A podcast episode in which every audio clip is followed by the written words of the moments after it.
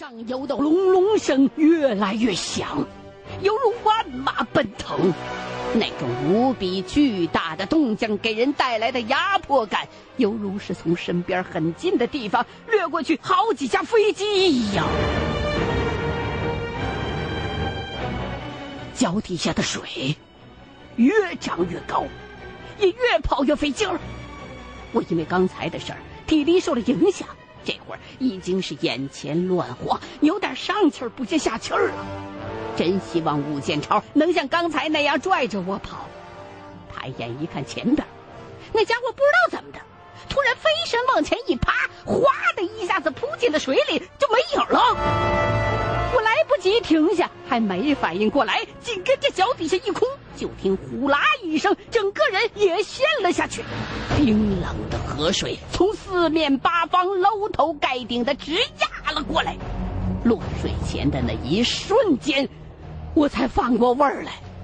狗日的，老子掉坑里了！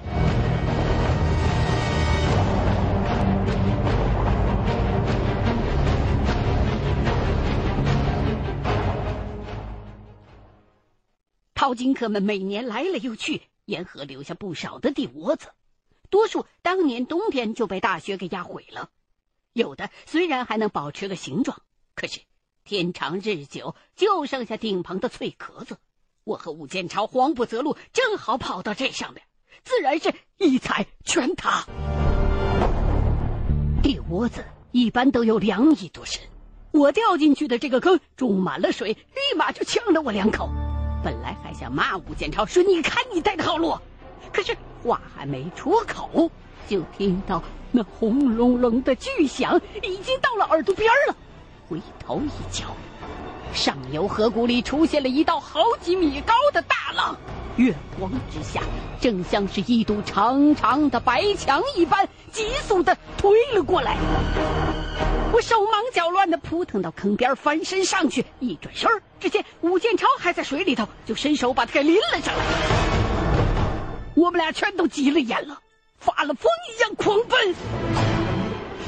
整个河谷是个槽字形，两边地势高，只能往山上跑。可是我们跑得快，水涨得更快。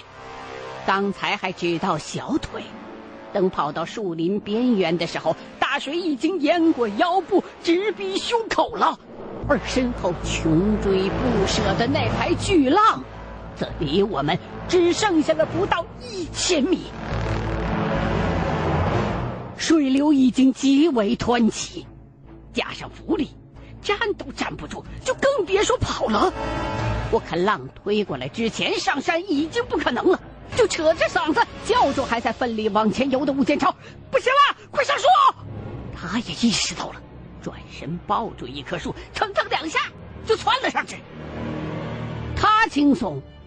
我却傻眼了，周围的树倒是不少，可大都是杨树，下边几米全都是光溜溜的树干，连个抓手都没有。而我爬树的技术实在是不敢让人恭维，笨手笨脚的试了两回，都是上一步退两步，简直是欲哭无泪。大浪说到就到。生死攸关的时刻，我发了狠，借着水的浮力，拼了老命往上一蹦，劈开大腿，夹住树干，两手也紧紧的搂住，总算是比前两回强了那么一点。可是，这高度根本不够，上不上下不下的，这浪要是打过来的话，迟早还得被冲走。武建超骂了一句。从旁边那棵树上又蹦了下来，跑过来拖着我的屁股，让我踩着他的肩膀，又勉强的往上蹭了几米，终于抓住了最下边的那个大树杈。有了实力的地方，我这才开始手脚并用的往高处爬。这么一会儿的功夫，大水就已经淹到了武建超的嘴边那排巨浪近在眼前，他来不及再找别的树。看我腾出了地方，就也连忙纵身爬了上来。那棵树有成年人一搂粗，上两个人应该没问题。可是我却越爬越觉得不对，这树怎么颤悠悠的直晃啊？而且从上到下树皮酥烂，随便用手一抓就能扯下一大块来。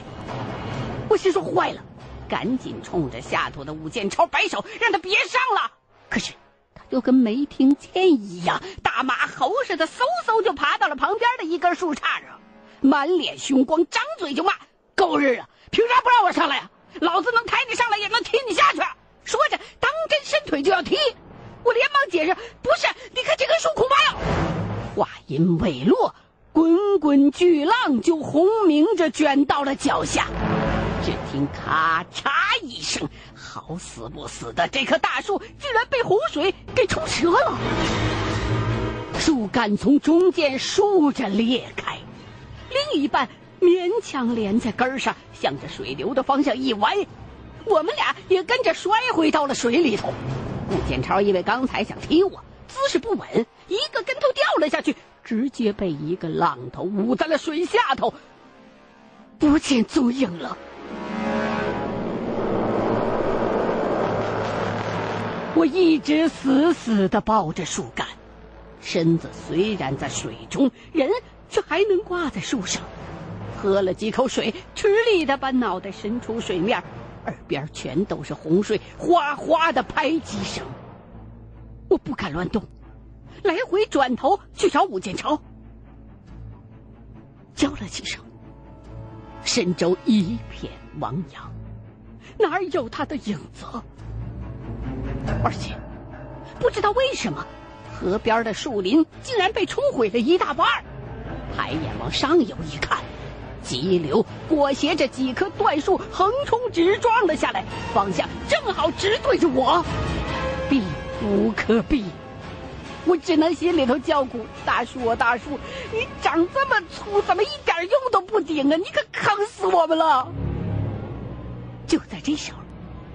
怀中的这棵树一阵巨震，终于不堪洪水冲击的力量，彻底的折了，紧跟着就飘了起来。苍白的月色之下，天地之间仿佛变成了一台无比巨大的洗衣机，河谷里的东西全都被卷在了一块儿，搅拌着。翻腾着，一棵棵断树像是一小盒撒进水里边的火柴棍儿，而我，则是那只趴在火柴棍上的蚂蚁，一会儿被埋进水中，一会儿又被推上浪尖儿。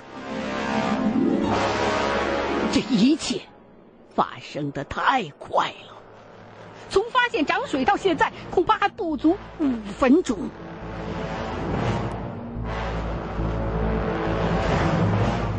泡在冰冷刺骨的水中，身体逐渐的僵硬，牙关开始打颤，浑浊的水流不断的灌进嘴里、鼻子里，我呛一口水就吐一口，拼命的坚持着。正在无计可施的时候，突然听到附近有人的动静，四下里一看。发现下游不远处屹立着一棵大树，几个人正站在上头，冲着我摇着手电筒呼喊着。现在水墙过后，水势已经不像刚才那么凶猛了。我抱着树，奋力的划着水，想靠过去，可终究还是太远。眼看着又要被冲走，我把心一横。深吸了一口气，手一松，放开了怀中的浮木，徒手朝手电光的方向游了过去。树上的人一阵惊呼，估计是被我疯狂的举动吓到了，而我，也明显高估了自己的勇气。水里的暗流很乱，我又穿着衣服，根本不是只在泳池里玩的经验可以应付得了的，所以。虽然是顺水，可仍旧游得十分的吃力。没划几下，就觉得力不从心了。现在后悔也没有用，只能硬着头皮往前。刚游出去几米远，我感觉左脚的脚踝突然一沉，像是被什么东西给抓住了。紧接着，唰的一下子，我整个人就被拽进了水下。我当时就炸了毛了，脚上乱蹬，可是却被越拉越紧。我拼命的划水，想往上浮，可是还是一个劲儿的往下沉。水里头黑漆漆的，瞧不见到底是什么状况，只是觉得下边应该有什么东西。我用右脚去踹，可是腿一伸出去就收不回来了。妈的，两只脚全都被困住了。这个时候的我，就像是一条被咬住了尾巴的鱼一样，全身拼命的乱弹乱挣，却无论如何也挣不脱。肺子里憋的那口气已经到了极限，那种熟悉的窒息感再次降临。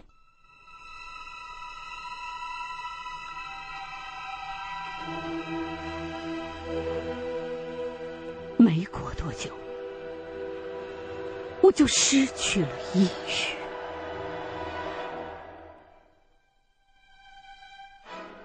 再醒过来的时候，人。已经在树上了，正被抱着腰，头朝下的吐水。我剧烈的咳嗽着，抹了把眼泪，哭笑不得的发现，把我救上来的人，竟然是大哥。赵胜利也在，头顶的树杈上还坐着两个我不认识的人。见我清醒了。大哥就问吴建超呢？我灰着脸，没有回答。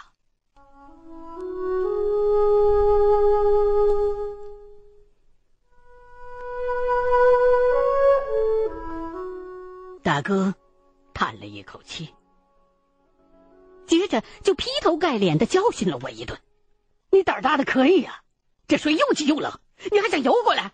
没抽筋淹死你，算你命大。”要不是最后我认出来是你，看谁愿意下去救你。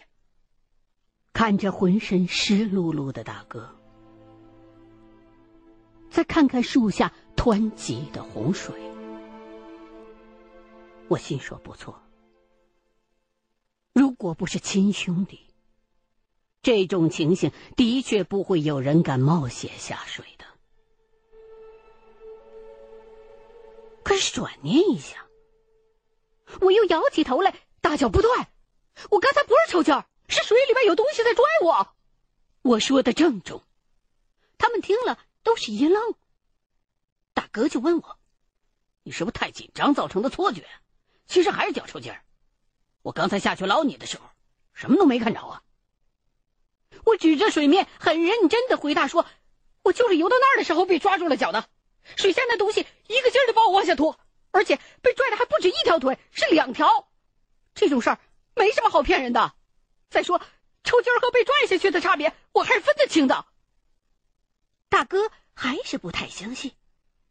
我不想再解释，搂起裤管，露出双腿，用手电一照，脚踝上豁然可见两个黑色的印子。明显是被用力抓握之后留下的淤青。左边的颜色较深，右边的颜色浅一些。大哥看着我的腿，一时哑然。而与此同时，像是为了证明我的话一般。水面上突然咕嘟的冒出一个水泡来，紧接着，一个东西从水下浮了上来。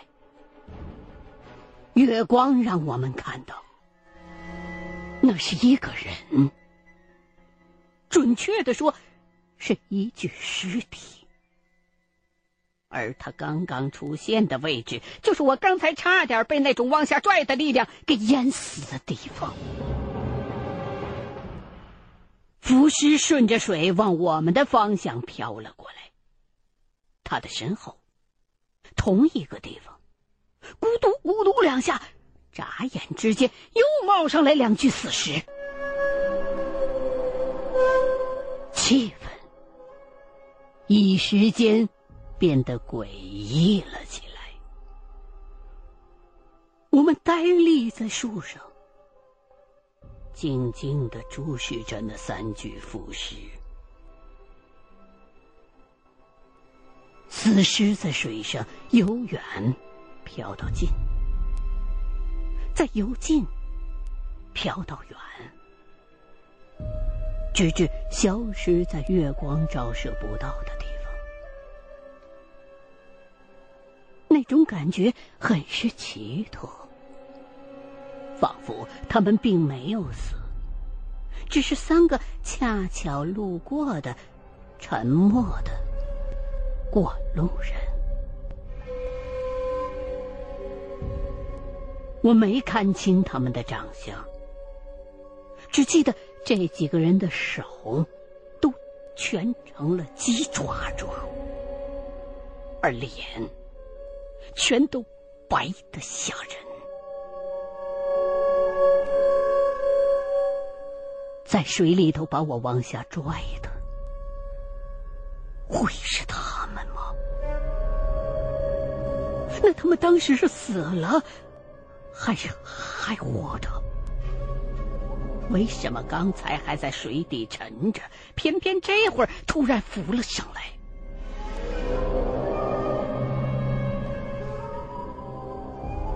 其他人也都被吓得说不出话来。过了好久，大哥才咽了一口唾沫。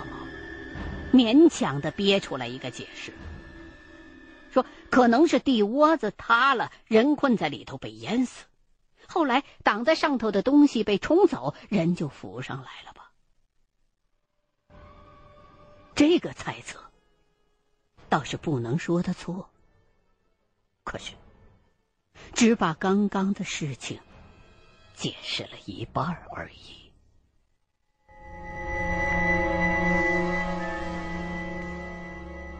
我捏了捏自己的太阳穴。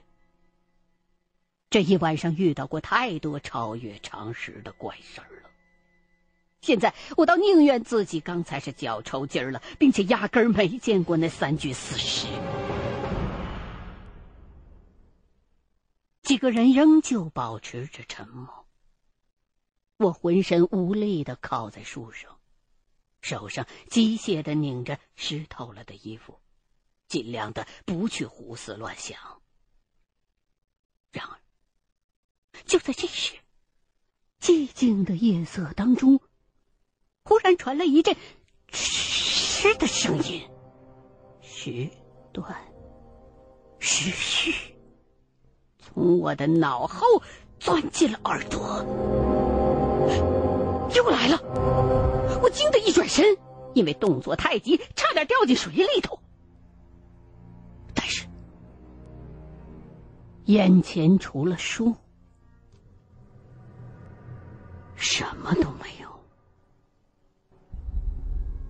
我看了一眼赵胜利，他紧抿着嘴冲我点了点头，意思是他也听见了。左右看看，还是没什么发现。那吃的声音是如此之近。看来解释只剩下一个了。声音的来源既然不在别处，那么发出声响就应该是我们身旁的这棵树。我把耳朵贴着树干上下的找，渐渐的发现。有个地方的声音尤其的清晰，手一敲，还有“空空”的声音，而且树皮发酥，就这么几下就被敲出个小坑来。我顺着酥烂的树皮一抠，没想到抠出来一只白乎乎的大肉虫子。我心说这什么玩意儿？大哥拿着手电凑近一看，说：“好像是天牛。我连连摇头，这怎么可能？天牛是长着须子的甲虫啊！大哥却说，这是天牛的幼虫，躲在树皮底下吃木头，长大了才会变成甲虫钻出来的。杨树上最多，古人管这个叫球旗，是用来形容美女的脖子的。赵胜利也爬过来看，看完之后撇撇嘴说。白乎乎的，跟个大肥蛆似的，恶心都不够，有啥可美的？那虫子被捏着，显然是不大好受，拼命的扭动着身体，头顶上一对又黑又硬的大嘴夹子一张一合，我一不小心被咬了一下，还挺疼的。我看看他，又看看那片被啃空了的树皮，心说。难道这一个多月来，我听见的怪动静就是这东西发出来的？又联想到之前的那棵烂树，还有大片被水冲毁的树林，难道都是因为这东西干的好事儿？大哥说有可能。今年春天天气反常，说不定天牛就大量繁殖成了灾了。这东西。啃起木头来，声音很大，数量又多。河边的树啊，估计就是被他们给吃空了的。其实，天牛成灾，至少从外表上还看不出来。他还见过有一回，天山的落叶松闹毛虫灾，整片松林的松枝儿都被毛虫给吃光了，漫山遍野的枯树，看上去就像是刚刚被野火烧过一样。大哥的野外经验远比我们丰富，这个推测应该是很靠谱的。而且很奇妙的是，经过他这么一讲，我似乎又找回了一些安全感，觉得自己终于又回归到了这个理性和唯物的世界，终于又可以用常识来解释我遇到的问题了。可不管怎么说，这都是个令人啼笑皆非的结果。谁会想到小小这么一只小虫子能有这么大的本事呢？追究起来，武建超现在生死不明，很大一部分也是被他们给害的。一想到武建超，我不由得一声叹息，甩手就把那条球旗丢进了水里。大哥却急了：“哎！”你别扔啊！还不知道水什么时候退呢，那虫子能吃。啊！我震惊的望向大哥。大哥叹了口气，说：“蚊子腿再瘦，它也是个肉啊。要是这水一直都不退，咱们呢就得靠吃那虫子坚持了。”说完，他打开挎包，露出来一个被塑料纸包着的铝饭盒，从里头拿出一药瓶来。从中倒了几块方糖分给我们吃，说是大伙补充点热量。我认得那挎包，是洪水刚来的时候，大哥跑回地窝子死活要找着的那东西。就拿过来掀开饭盒盖子看，呵，多功能工具刀、针线包、火柴、蜡烛、指北针，还有几个药瓶，里边装的糖、盐、各种药片最下头还压着一个工作笔记本。一个小铅笔头。大哥说：“这叫野外急救盒。”他在地质队每次出野外都要备一个，关键时刻能起大用。事实上，也真让大哥给说对了。大水完全退去，已经是两天以后了。卖金子的钱倒是一直在身上没丢，而且包在塑料纸里，人都湿透了，那钱也没湿。可是，四周洪水茫茫，空有几百块钱，又去哪儿买吃的呢？最后饿得很了，我们还真吃了那种虫子，不过味道可没敢尝。就是跟猪八戒吃人参果似的，直接咽下去的。当时我们就跟啄木鸟一样，这儿摸摸，那儿瞧瞧，竟然从这棵树上找到了二十几只大肉虫子。这两天当中，我不止一回跟大哥提起，说发大水那天晚上有人跑进咱们地窝子里来，想掐死我，后来被吓跑了，而且。那个人长得像是我自己，可大哥却坚持说，他当时根本没看到什么人。他开手电是因为发现地窝子里进水了，着急跑出去也不是追人，而是为了看外面的情况。最后被我缠的实在不耐烦了，大哥就反问我：“你是不是做噩梦、鬼压床，把幻觉当了真了？”我也被大哥问急眼了，我说你放屁，指着脖子上被掐出来的伤给他看，说鬼压床能压出这个来吗？